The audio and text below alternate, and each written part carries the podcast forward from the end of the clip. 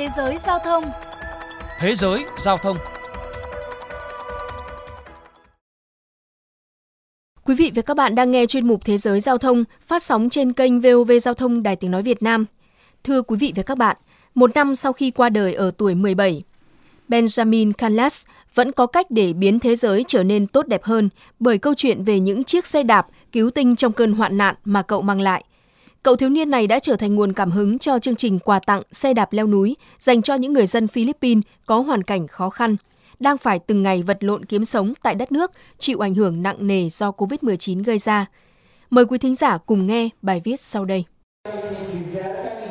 Chương trình quà tặng ý nghĩa này do tổ chức Benjamin Kallas thành lập vào năm ngoái bởi tiến sĩ Glenda Kallas và chồng là tiến sĩ George Callas sau khi con trai 17 tuổi của họ qua đời khởi xướng. Tiến sĩ Glenda Kallas chia sẻ về ý nghĩa của chương trình. Có rất nhiều người cần giúp đỡ ở ngoài kia, có rất nhiều câu chuyện, rất nhiều hoàn cảnh cần chia sẻ. Mọi người đều có câu chuyện, những khó khăn vất vả của riêng họ.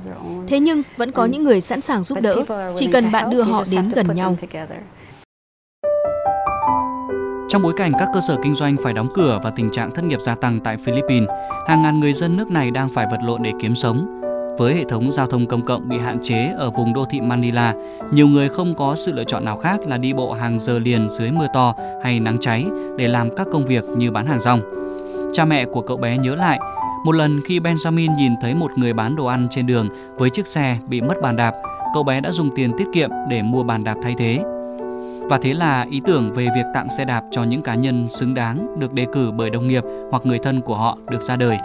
Theo dự định ban đầu được thông báo trên các phương tiện truyền thông thì tổ chức này sẽ trao tặng 7 chiếc xe đạp. Thế nhưng đến nay đã có hơn 50 xe đạp được gửi tặng đến những người cần chúng.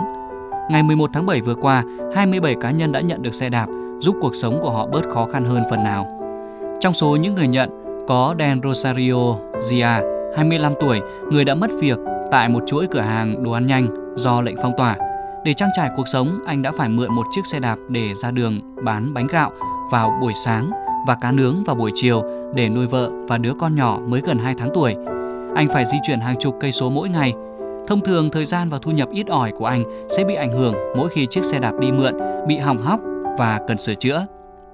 Otega, vợ của Den Rosario, là người đã đề cử cho anh, cho biết. Tôi đã đề cử vì anh ấy làm việc chăm chỉ đến nỗi bánh xe đạp đi mượn của anh ấy luôn luôn bị hỏng. Lúc đầu, Den Rosario không thể tin rằng mình sẽ có một chiếc xe đạp mới, anh chia sẻ. Với tôi, một chiếc xe đạp là công cụ quan trọng để hỗ trợ cuộc sống. Chiếc xe đạp là người bạn đường của tôi trong công việc hàng ngày, đặc biệt là bây giờ khi tôi không còn có công việc như trước đây nữa. Một cá nhân may mắn khác được sở hữu một chiếc xe đạp, đó là Leizen Camila, 24 tuổi, làm nghề bán hàng online, mẹ của một cháu bé 2 tuổi, nhưng nay phải kiêm thêm việc đi giao hàng sau khi công việc của chồng bị đình trệ. Camila bày tỏ trong nước mắt. Tôi rất hạnh phúc vì tôi sẽ không phải đi bộ xa nữa. Tôi thường phải đi bộ rất xa và thực sự rất mệt. Ngay cả khi sự kiện kết thúc, các đề cử vẫn tiếp tục đổ về. Tổ chức này thừa nhận rằng trong khi vẫn có người cần giúp đỡ thì họ có rất nhiều việc phải làm.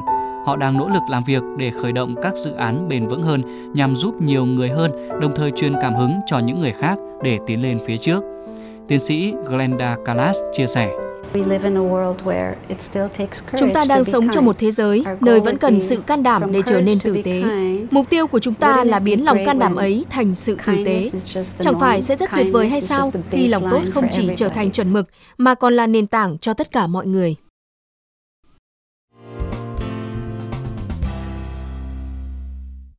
Còn tại Việt Nam, để tiếp sức cho cuộc chiến với đại dịch, người dân cả nước có nhiều nghĩa cử cao đẹp, nhiều chương trình thiện nguyện ý nghĩa để cùng nhau vượt qua giai đoạn khó khăn. Những tài xế công nghệ tham gia đội chở gạo cứu trợ mùa dịch, những chuyến xe yêu thương đi qua các tỉnh thành để tặng quà, nhu yếu phẩm, đồ dùng sinh hoạt hỗ trợ người dân. Nhiều chương trình tặng quà cho các gia đình gặp khó khăn do ảnh hưởng của đại dịch được khởi xướng đã giúp người dân phần nào vơi bớt gánh nặng mưu sinh.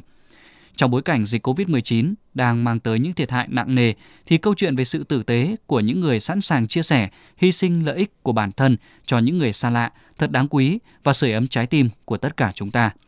Đến đây chuyên mục Thế giới Giao thông xin được khép lại. Cảm ơn quý vị đã dành thời gian lắng nghe.